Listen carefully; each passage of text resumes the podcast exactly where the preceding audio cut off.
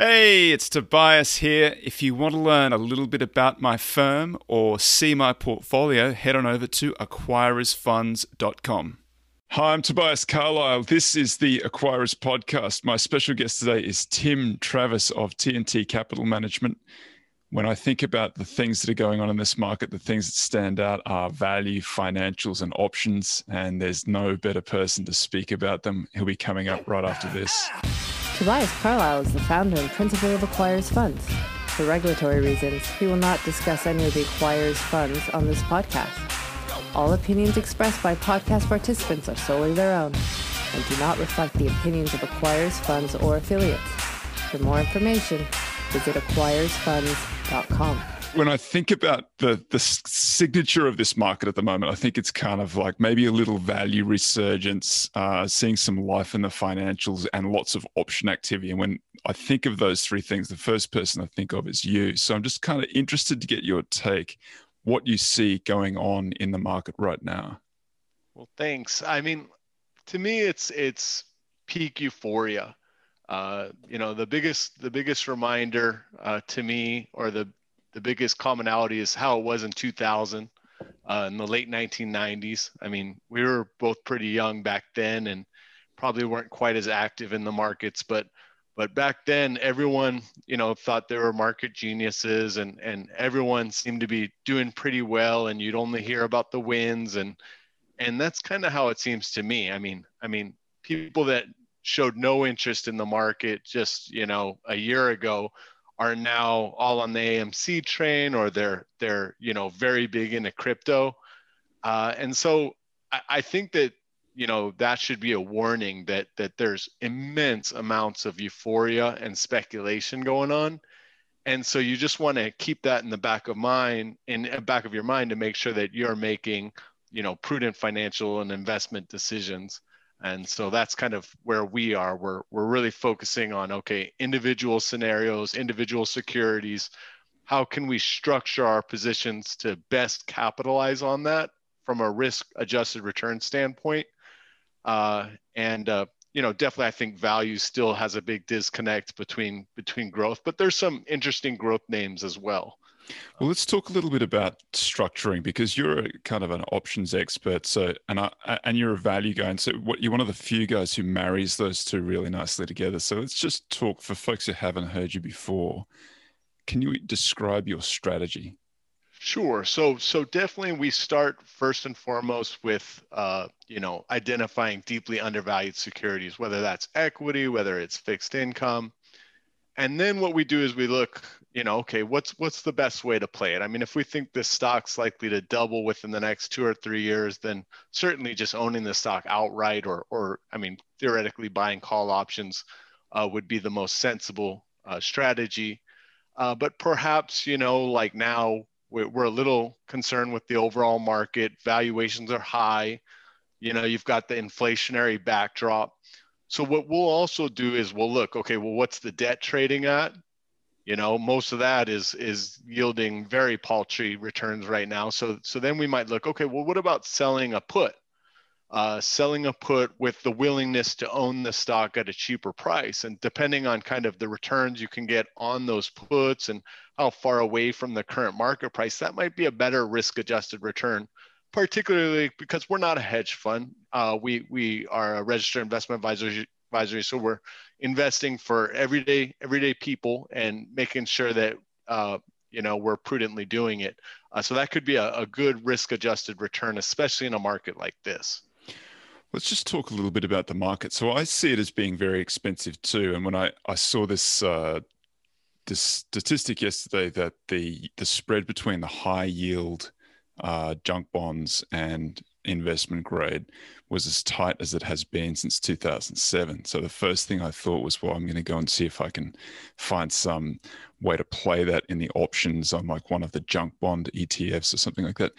And I was kind of struck by how much volatility, how much vol there was in all of those positions. It was so expensive to get any of that kind of hedging on that I just passed by. And that was one of the reasons I wanted to talk to you because I thought if there's anybody who can take advantage of some of that vol, it'll be you. So is that is that are you seeing that in your individual positions?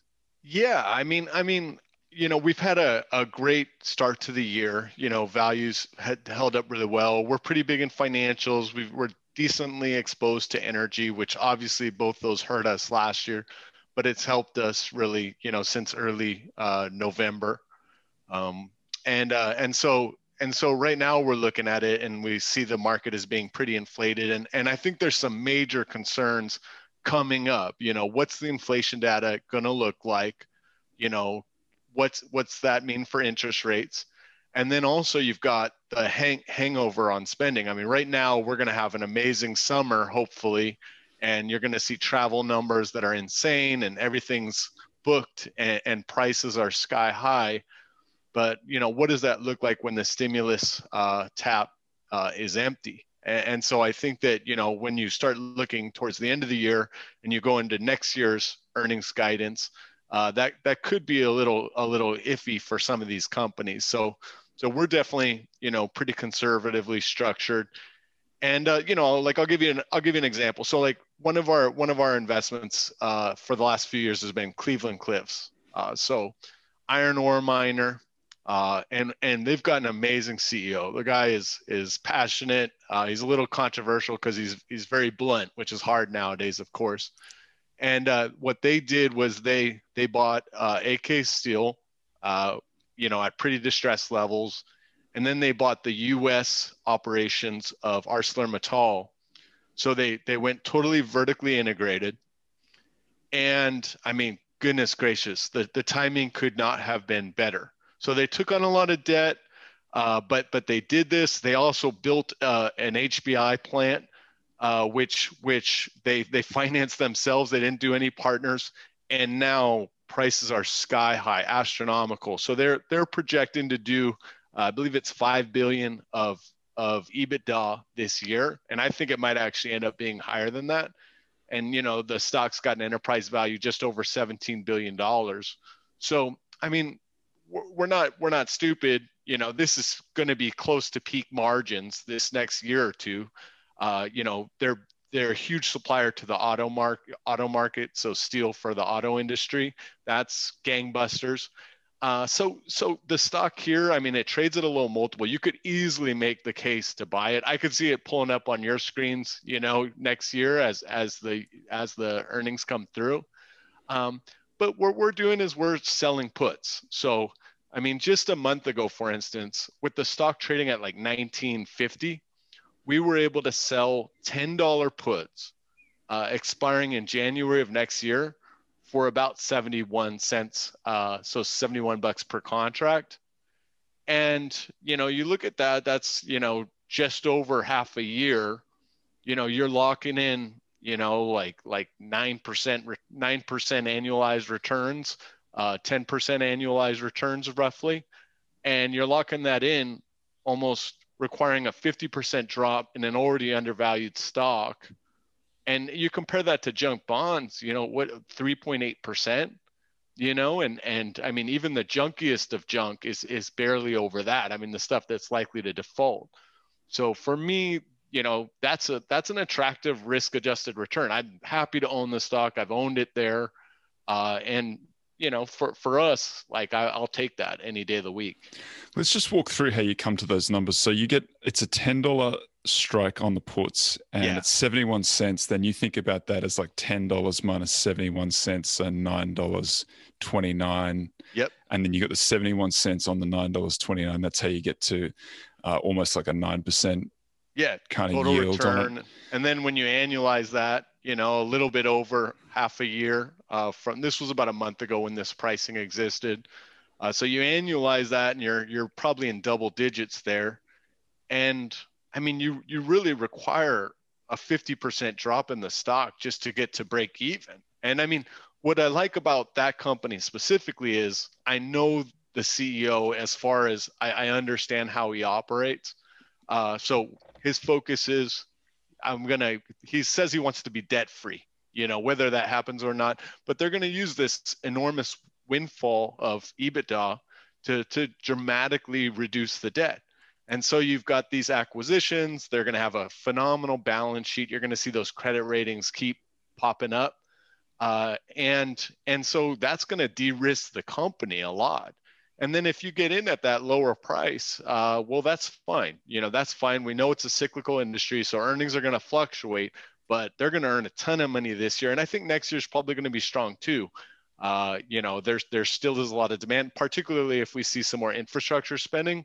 So for fairly conservative investors, like like many of my clients are, that's just that's an attractive risk adjusted return for me. I'd rather do that than buy bonds and take the interest rate risk, uh, spread widening risk, and then ultimately default risk on some of the more speculative stuff.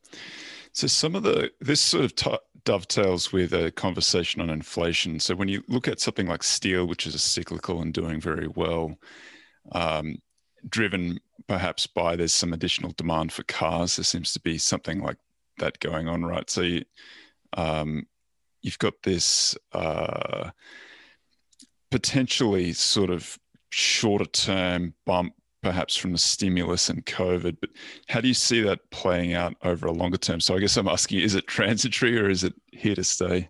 Well, I mean, you tell me. I, I don't. I don't know. I don't know the answer to it. I mean, to me, I think I think it feels like real inflation. And if you do study history, which I know you do, uh, inflation was was such a dominant aspect of society. You know, in the 70s. I mean, it really was. It was it was transformational, and and those that were around for it, you know, have have deeply ingrained memories of it. Uh, you know, getting mortgages at the uh, you know 11, 12 percent, uh, you know, rate rate, which is just insane now. I mean, think of what that would do. And so, you know, you have these massively inflationary uh, factors, uh, the money printing. I mean, look, trip we're going to Hawaii in September, and oh my gosh, the the rental car prices. It's two hundred dollars a day for a crappy style car, you know, and of course the hotels and the flights are now ramping up again. So to me, it feels like it's going to be real. But then you do have some. I feel like there is some deflationary aspects going on. You're you're likely going to see a tax hike. Um, you know, I, I I think that I'm just I'm just not super optimistic on the overall economy long term. Uh, you're going to have a, a, big hangover, like we kind of mentioned, uh, with the stimulus, where you know that's going to wear off, and people are going to kind of uh, have dug into their savings, are, are now maybe going to start using a little bit more leverage. They might get a little more uh, tight-fisted. So so I think that that's the argument against it. But to me, I, I'd put the odds. I'm much more worried that inflation will appear. So I, I think betting on the reflation play is smarter. And the reality is, is we've been in a low interest rate environment. So things like the banks, look, they're going to be fine even if interest rates stay low. They're still going to, I mean, they're not going to get a drastic re-rating higher in multiples, but uh, they're not going to get crushed either. I mean, rates have been low, you know, for the last decade. So there's some suggestion that inflation is good for value. Um, I don't know how inflation impacts the banks. It probably tends to hurt them. But do you have any view on value and and the banks? Well, I think inflation, uh, in general, you know, if if it's if it's not like a you know hyperinflation or or or even a super severe. I mean, if you start seeing rates creep up and and you get to you know three or four percent on the ten year, I think that'd be really a sweet spot for a lot of the banks and also the insurance companies. Uh, you know you're gonna you're gonna get way more yield. You're gonna you're gonna see returns on equity lift up pretty significantly uh, especially because they've had to adopt their operating uh, you know costs to this environment. So there'd be some some real operating leverage that they could pull from that uh, you know if, if it if it goes on a lot further of course it could be bad but but i think it's i, I think i'd rather have an inflationary environment for them particularly i think of, of all the asset classes, I think energy and, and commodities probably does best. And financials are, are pretty, pretty strong in that area as well. So you've been a long-term follower of Assured Guaranty, tickers AGO. Can you give us an update on, on what has happened there and perhaps start with uh, just a, an overview of the thesis yeah. in AGO? Yeah, so what it is, is they're a municipal bond insurance company. Uh, they're really the only survivor uh, from the the previous uh, bubble uh, back in the financial crisis when when almost all of them went bust, and uh, they're the largest. There's one other smaller competitor that that's gone on, but but so they got through uh, the financial crisis unscathed. They, they didn't underwrite uh, the uh, the CDO squared or any of that garbage, and then they ended up getting reimbursed uh, from a lot of the the mortgage and structured finance losses that they did have because of uh, fraudulent rep and warranties from the banks. So the banks had to pay them multi-billion dollar settlements. So they've they've they're strong underwriters, strong balance sheet. They're still double A rated, and then they got hit as things are really starting to pick up. They got hit with Puerto Rico about five years ago, and and really the hysteria started about six years ago, and so that that bankruptcy like situation has been a nightmare. It's taken absolutely forever. Uh, the the the oversight board that was appointed to it has has been abysmal. They've spent over a billion dollars in legal and consulting costs, but we're finally to the end line. And and by the way, between that, they got hit by two hurricanes, including Hurricane Maria, which set things back. And then you have COVID, which which basically they lost a year from. But anyways, to make a long story short, we're at the end. So they've come to agreements with all of their exposures where they've actually taken losses on. There's about two or three credits where they haven't taken any losses on, and, and those will just continue. Um, but but so they've re, they've they've got resolutions. Now that they have to be approved in Title Three court still, but I honestly don't see a huge problem there. I, I'm very confident it'll happen. They're also getting a huge amount of stimulus money, Puerto Rico, uh, from from uh, the the recent legislation that's passed. So uh, the situation looks great. And and on the last quarter, uh, management flagged that they're fully reserved. So the Bears, like David Einhorn, uh, you know, they they said that they're going to have to add billions in reserves for Puerto Rico, and and the math never added up. But it's easy to uh, install fear when you're dealing with like a bond guarantee company because you know you almost always hear about the downside. You don't really hear about the upside when almost all the credits are performing, right? Uh, so so that that situation did not happen. They're fully reserved and they're likely overly capitalized now, maybe up to about a billion dollars. So I mean, this is a you know three and a half billion market care, market cap company roughly, and uh, and so you could see a massive buyback. They've been buying back about 400 to 500 million in stock each year, and the stock's been so perennially undervalued that it's enormously accretive. So you've got this strong company, Puerto Rico. The biggest issues resolved. Um, they're going to buy back a ton of stock. It trades, you know, at like 47, 48 dollars. It's got a book value of 85. It's got an adjusted book value that'll cross 120 uh, this year, and and then you've got you know likely all this excess capital freed up because Puerto Rico's resolved. And then you look at municipalities. I mean, this is why the situation's so different. Last year, Toby, I was terrified of municipal finances just because you don't know the government's going to come in like they did. You don't know that they're going to basically bail out all the municipalities like they did. And you don't know that revenues are going to hold up a lot better than what was anticipated. But I mean, look what happened. Revenues did hold up better than anticipated. And then you got, you know, the mother of all stimulus packages for these you know municipalities eh, whether you agree on it or not whatever it's it happened and and so now i mean even you know formerly troubled credits like illinois are far less worrisome than they were before uh, so one more thing i'll mention is so they're below investment grade credits in their insured portfolio obviously those are the ones you're keeping an eye out they're already the lowest in their history uh, at least that I'm aware of. So at least 16 years, uh, I'd say 16, 17 years of history. Now, over half of that is related to Puerto Rico, and that's basically resolved one pending approval in Title III court. So you're going to have that cut in half already from the lowest level ever. And what's weird is the market just hasn't really picked up on it yet. Uh, the stock's moved for sure. You know, it's it's having a really nice year, but but it's I don't. I, I think it's just I, maybe they're doubting it, or maybe not many people are following the name, and so I think that one is is one of the opportunities that has a chance to really run, you know, as we go on in this year and going into next year. When you look at something like AGO, how do you play it? Is that a, an options? Do you do you sell options to get in, and uh, or, or is that just in the equity? you have so much upside. I mean, it makes sense to own the equity. Um, you know, I mean, I mean, when we're like dollar cost averaging into things, so I, I love you know staggering options and maybe selling some shorter term ones. If I'm more, if I already own the stock, maybe all right. If it trades down to 42 in the next 60 days, I'm happy to own some more stock there.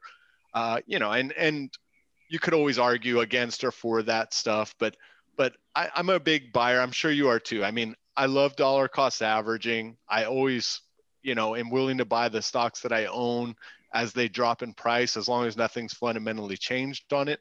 So, but but mostly you want to own the equity. That's one of those kind of I, I think the upside when we get the big upside in our portfolio, it'll come from a stock like that. You know, and then you have some of the ancillary names like the Cleveland Cliffs position I told you about. Well, that's kind of like a fixed income surrogate. It's going to behave differently. I'm not going to say it's the same as a bond, but that's how we look at it as kind of like a, a, a surrogate, a, a, refined strategy to, um, you know, generate income with a favorable risk adjusted return. So we've talked about iron and we've talked about a municipal reinsurer. Let's take a complete left turn and do AT&T. Sure. So so AT&T, I mean, is a stock everyone loves to hate, and I understand why. Um, you know, I mean, they it's just like GE in some ways where they made ridiculous acquisitions. Uh, you know, and and they paid way too much. The bidding war for Time Warner was sickening to watch, and uh, and you know, so these mistakes have been made, and I understand why people are are hesitant on the stock. But I looked at that Discovery deal as as truly transformational, and it it also tells me that the CEO finally kind of gets it so, you know, they're getting a, a, a reasonable value uh, for for the Time Warner assets, and they're combining with Discovery, which I think that they're very complementary products. Uh, I, I, mean, I mean, to me, I, I I would much rather have you know Time Warner plus Discovery than than Netflix or Amazon Prime Video. Uh, I think it's extremely competitive. You have kind of a different balance too between you know the the dramas the sitcoms the you know and, and then also the the kind of uh, home improvement type stuff or the reality tv that's on discovery so i think it's a good mix and then don't forget at&t is going to own 71% of that. So you've got you know john malone linked discovery. Uh, my only critique on on discovery is the the executive pay is out of control. Uh, but but you have them. They, they know how to use free cash flow. They know how to use the capital structure. That's going to be a leveraged bet and i think they're going to win. I think they'll be a winner. And then you've got the communications business which is fantastic and at&t is going to be able to remove the debt problem. Uh, you know they've already been doing a good job paying off debt but now i mean they're going to dramatically reduce debt. They're going to be able to invest just focus on having that be a lean operation. And and then you got the stock. I mean it's trading at you know less than 10 times forward earnings.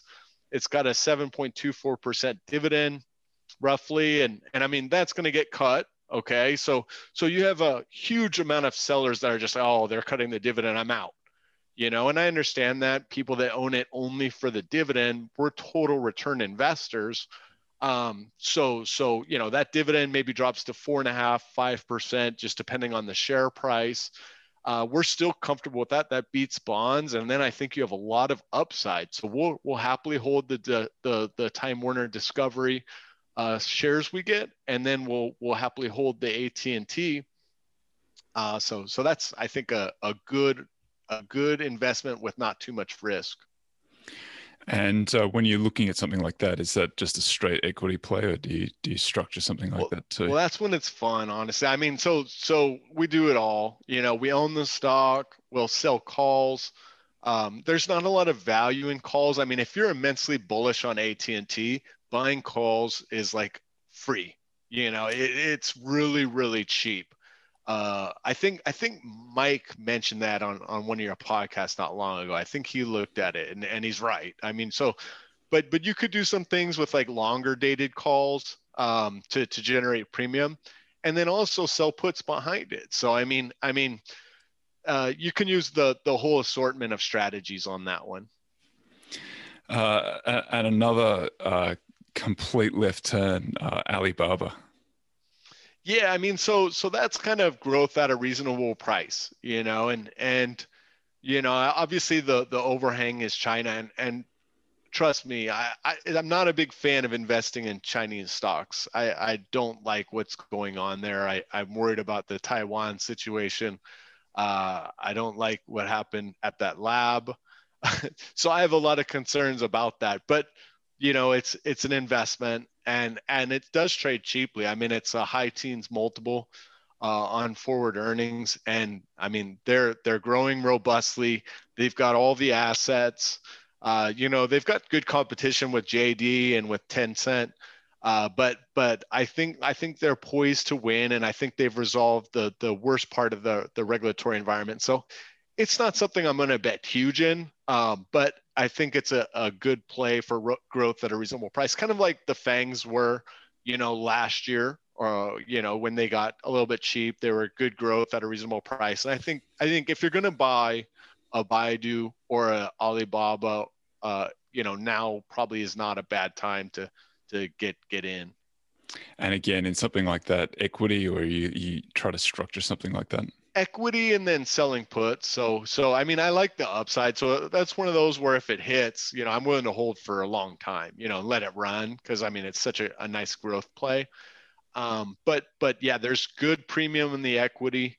Uh, but but you want to structure that from a position size standpoint with what you're comfortable losing um, because there is a lot of risk with the regulatory environment. And then also what happened. I mean, like with China Mobile, when they got delisted, you know, we own that. We own some of that, and and you know, we had to end up selling at a way discounted price than it should have been. I mean, that's a very valuable company, of course, and the valuation was fantastic.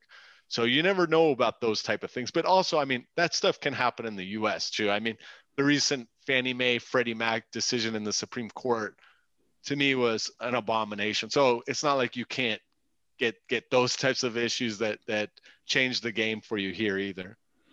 Uh, and and probably right back in your wheelhouse with Credit Suisse. Yeah, so they, I mean, financials. Uh, you know, they got. We were not involved with Credit Suisse until they, you know, got involved with the uh, Archegos blow up and then the the Greensill uh, one. I believe that's how you pronounce it. And so, you know, the stock dropped materially. And what I've liked about Credit Suisse for a while is their wealth management business. So, you know, re- recurring revenue, uh, and that's been their focus for for quite some time. And they're very good at it. I mean, just like UBS. And you look at UBS, they trade at a very high multiple. UBS kind of downsized their investment bank where earnings are more volatile.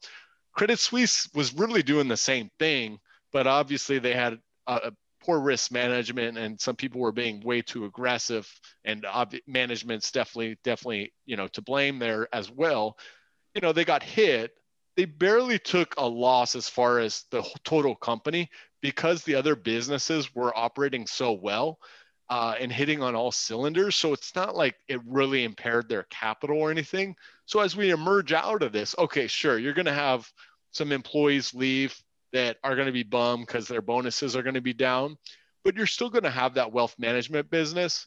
You're still going to have a very competitive investment bank.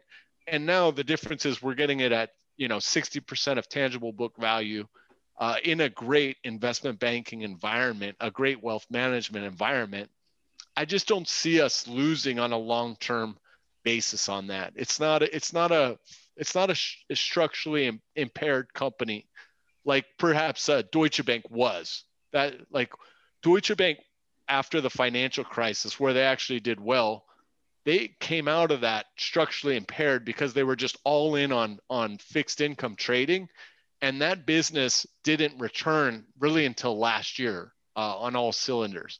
So so now they're doing a little bit better again. But this is like they, you know, they're in the right businesses, the right markets. They just had some some, you know, one-off events that are really bad, but I think that they're correctable. You run a very uh, eclectic portfolio across lots of different industries and you know across different uh, security types. How do you um, find these opportunities? What's your sort of search process? Well, I, I think I'm different than most investment advisors in that I'm reading all day. So I don't I don't golf, you know, I don't I don't do any marketing. Uh, I'm not, you know, I'm not prospecting like that. So the way that we get clients is is by putting out research um, and putting out content and and so I think you know just like you, Toby. I mean that's one reason why I think we've hit it off a long time ago is that you and I are both like students of history. We read, so you develop that collection of businesses and industries that you understand, and you're constantly growing that. And you have to know what your limits are and and and what your strengths are, and and work within those confines. So it's really just that. It's it's just it's time. I mean, this will be our 10th year in operation at T&T Capital Management, and then 20 almost 20 years in the in the industry for me. So it, it's just time and focus, really. And then when you find um, these opportunities, what's your validation process? How are you proving it up? Because I know that you, I know you've spoken to AGO's management, Dom Frederico. You yeah. know them pretty well, have known them for a long time. So is that is that an, a usual sort of step? Yes, yes, I, I do like involve eh, getting involved with management as far as just getting a feel for them, and and sometimes, I mean, look, they're not always going to talk to you depending on your size or whatever, and it just depends on who they are. Honestly, I feel like the companies that I've done better in the past, management has at least been willing to, you know, have a phone call and just get to know each other and just to get a feel for for you know how they operate as managers and companies I've had less success with are extremely resistant and, and will only talk to the BlackRocks of the world. So that's part of it. I, I like to at least study their history, even if I can't talk to them. Um, really see what they did in the past uh, and and you know how they acted. Capital allocation is a big deal. So if I understand the capital allocation strategy, I feel good. Um, you know, bad acquisitions are kind of like my pet peeve uh, it's just it blows up so much so much shareholder value. Uh, you know, like we saw with AT&T, uh, and uh, we saw with GE in the past, and so many other companies, and we'll keep seeing that. So, does anybody allocate capital better than AGO?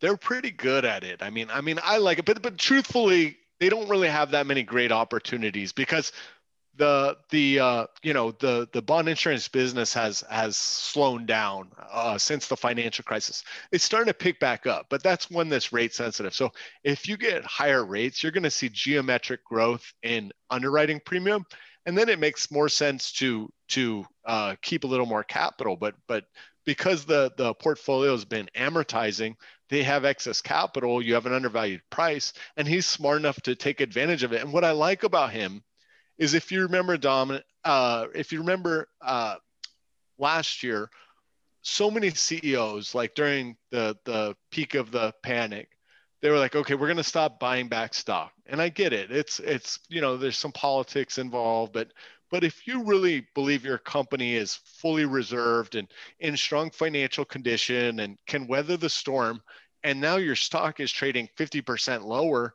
buy back all you can. And I mean, I mean, they did. I mean, I mean, the stock dropped a lot, like like almost all financials, and it really got crushed. And they bought back hand over fist, and it created enormous, you know, shareholder value. And now they're in a great position.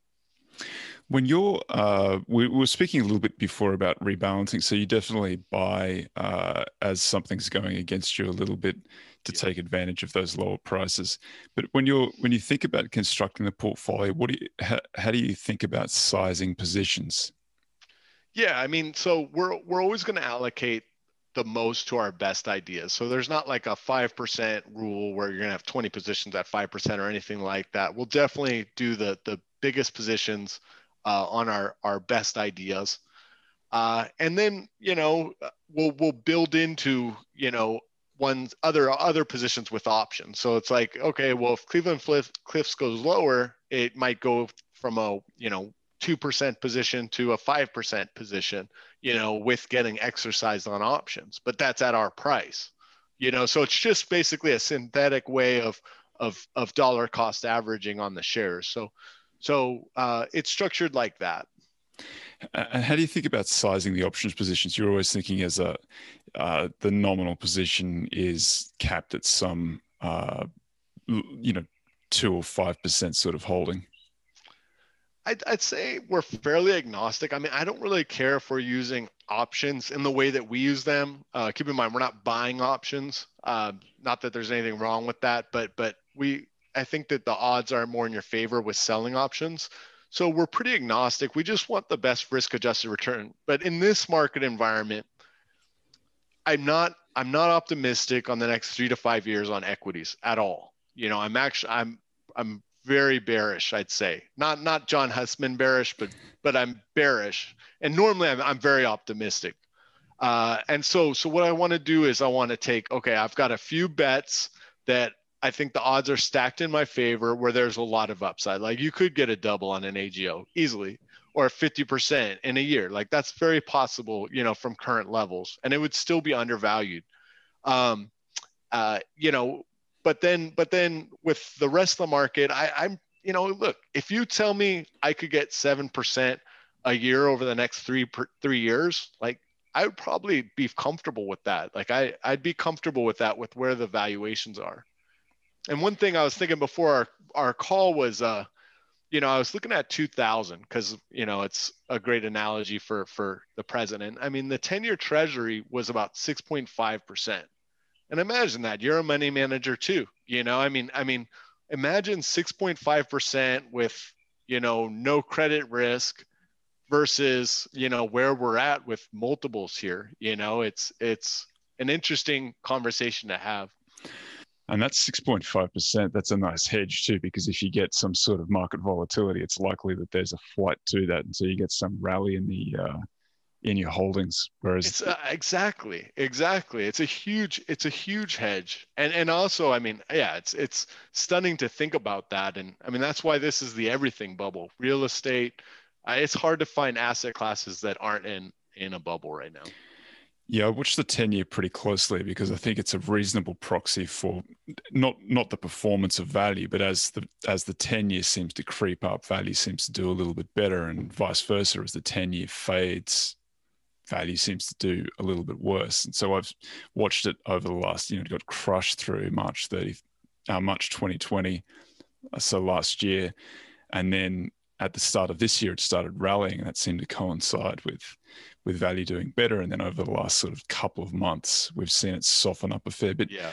I, I have no idea what drives it, but it is one of the things that uh, that I watch reasonably closely. I, I, think that there's some cap though. There's some point at which um, that you know the the Federal Reserve can't let it float up too much because it then it, it impacts the uh, the borrowing of the federal government. Do, yeah. do you have any view on that? Yeah, I mean, I, I would definitely agree. I, I think, but that's why inflation's the most significant thing, uh, for sure. So, uh, it, you know, the Fed can, you know, keep buying bonds. I mean, I was thinking, okay, Kyle, I don't know if you saw it the, this morning, but Kyle Bass brought up China and and the likely aggressiveness that they're going to show for Taiwan over the next few years. I mean, that's a huge situation uh, that that is going to involve. I mean, that's a major risk that's out there. And so let's say China stops buying US treasuries for some reason. Maybe they can do that, maybe they can't. It doesn't matter. But the Fed can keep printing money and, and buying treasuries, of course. But what if you have inflation? So, I mean, if you have inflation that just keeps picking up and inflation inflation expectations pick up, well, then those longer dated bonds are, are, are going to start yielding a lot more. You know, the market's going to move those. And so it's it's inflation that will ultimately drive the Fed long term. And so that's why by far and away that's the most important thing to watch. And and just like you said, the 10-year treasury has been driving value and growth. And you know, I mean imagine what a a, 4% 10-year treasury was normal, you know, a decade ago. You know, anything close to that level now, what type of what happens to the multiples of some of these glamour stocks? You know, I, I read an article today. Uh, someone was saying that that 13 times sales is cheap. You know, and of course, I'm sure you remember the the Sun Microsystems uh, CEO letter where he was talking about what what expectations are implied with 10 times sales. So now 13 times sales are cheap for for a great company like a PayPal. Yeah, I got called a boomer for pointing out that Sun Microsystems uh, that that quote where he said it's like a, a 10 times sales you get and he had to, that doesn't account for any of the the costs of running the Yeah. business, Yeah. which just seems crazy. But now that ten times sales for that's that's reasonably cheap for a for a growth stock. It really is. I mean, it's it's night and day difference. And I mean, these are great businesses. I mean, that's that's one difference, and everyone will flag it. I mean, I mean, Amazon. Honestly, I don't think I don't look at like Amazon as okay. Well, this is a massive bubble. Uh, I don't I don't look at Apple that way, or, or most of them. I mean, Facebook was cheap. You know, it's getting a little more expensive lately. Uh, but I think you know some of those other ones, and you know, you look at kind of the tricks that they do with the accounting and the stock issuance you know there's a lot of signs of, of speculation and obviously you can see that in crypto and all that too Yeah, I think that the funnily enough, those big tech, those older big tech like Facebook, Apple, Google, have all been re- they're, expensive, but they're reasonable for what Yeah. they are. They're really Yeah. great businesses. It, there's some other there's the other stuff I think is the more uh, more egregious valuations where they're all kind of priced as if they are going to be in Amazon, and the Right. math just doesn't check out when you look at where they have to get to over you know the next 10 or 20 years to justify those valuations. It's just they, they have to get too big. It's not possible. No I'd, I'd agree. And that's why something as boring as an AT&T you know you're getting you're getting a really nice dividend. You've got upside. You've got this you know the owner the shareholders own 71% of the combined discovery uh, time warner's which is going to be a very formidable uh, streamer you know so something like that to to someone like me is is sensible. I just i don't want to get i don't want to get blown up by uh by that chaos because i mean think about it. All you had to do was buy amazon apple facebook and they all react quite a bit to the interest rates. Uh, you know if if you start seeing selling pressure on those whether it's warranted or not warranted i mean you really could see a cascade uh, and of course those those other names will follow the more overvalued ones so I, I think that there's risk there. given the uh, the backdrop of that overvaluation and there not being a lot of great opportunities in anything that's uh, not a traditional not a traditional hedge but like the the 10 year or something like that do Yeah. you you and, and i know that you don't like buying options so how how do you do you carry cash what do you do in that sort of scenario I mean, I carry cash and I also think about what I would do. So, okay, like what what do I do when the market crashes? I, I buy stock. So when I'm selling a put at, you know, such a massive discount to the current price, you're to get jacked on volatility. So like that that put that we sold for 71 cents uh, you know, a month ago or whatever, that that could go to you know that could double in price. It could triple in price theoretically you know if, if the stock tanks with the overall market and you see volatility go up. But what matters to me is look the decision i made was i'm willing to buy cliffs at $10 you know that's fine. It's i valued the company. I i think they'd have a lot of upside from there. The balance sheet's going to be good. So so that's it. So all i do is I, I you have to weather the volatility storm and this is something where if you're managing other people's money you have to educate your clients on this because that that is you know that is the the the hard part. You're taking volatility hits. You know you're not benefiting like you are buying options and, and doing that. But once you educate them and kind of you know show okay look once this option expires volatility goes to zero time goes to zero. The only thing that matters is where's the stock price at. And, and then i definitely keep cash too. I mean i mean you don't want to be 100% invested i think in this market i think you're going to have better buying opportunities do you find a lot of people who are coming to you right now with uh, with a pool of cash and saying help me get invested so what, what do you do with someone like that well the, the options are a great way uh, and, and, just focusing on valuations. I mean, there's definitely names that we like, like an AGO. So that's a great way because it's just, you know, you're not going 100% in at the market at these levels. Um, we've got we've got some people that that you know did really well last year, and then uh, they they you know like uh, people that are coming to us now, they did really well with like the ARK type stuff, and then they got burnt pretty bad uh, when that stuff uh, started trailing, uh, you know, in the first quarter. And I think they see that, okay, well, growth has had a great run. Values, you know, still really undervalued. It's we're just in the early innings of what could potentially be a big run. And so I think that there are some people that are realizing that, and I think that there could be a lot of momentum towards value uh, if if that 10-year continues to creep creep higher. Yeah. Any view on what that's going to do? Yeah, I, I I think it goes higher. I really do. I I think barring you know i mean i mean it's it's always alarming honestly because you have like all the fears about the variants and stuff like that uh which, which i definitely I, I don't think that there's reason to be very fearful of it.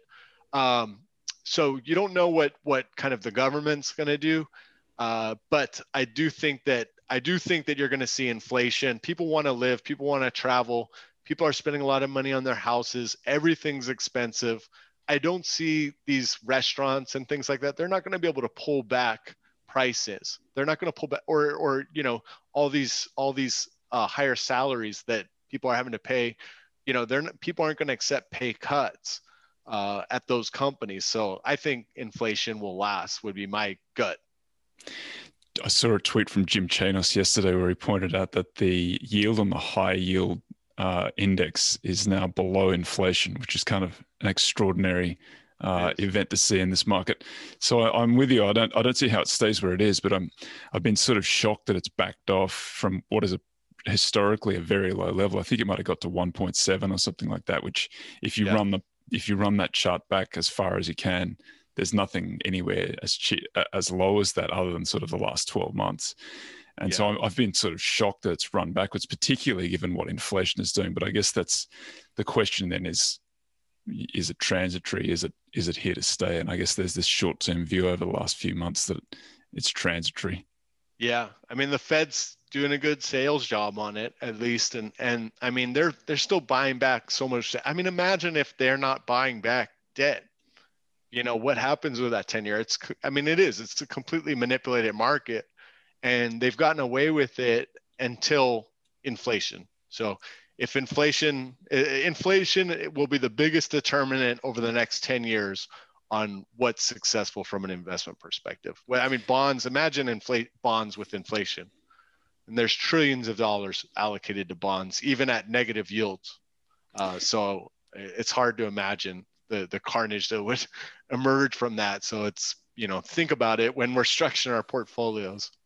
Uh, Tim, it's a fascinating discussion. Um, we're coming up on time. If folks want to get in contact with you, what's the best way of doing that? Sure. Just uh, our website's ttvalueinvesting.com and all our contact info's on there.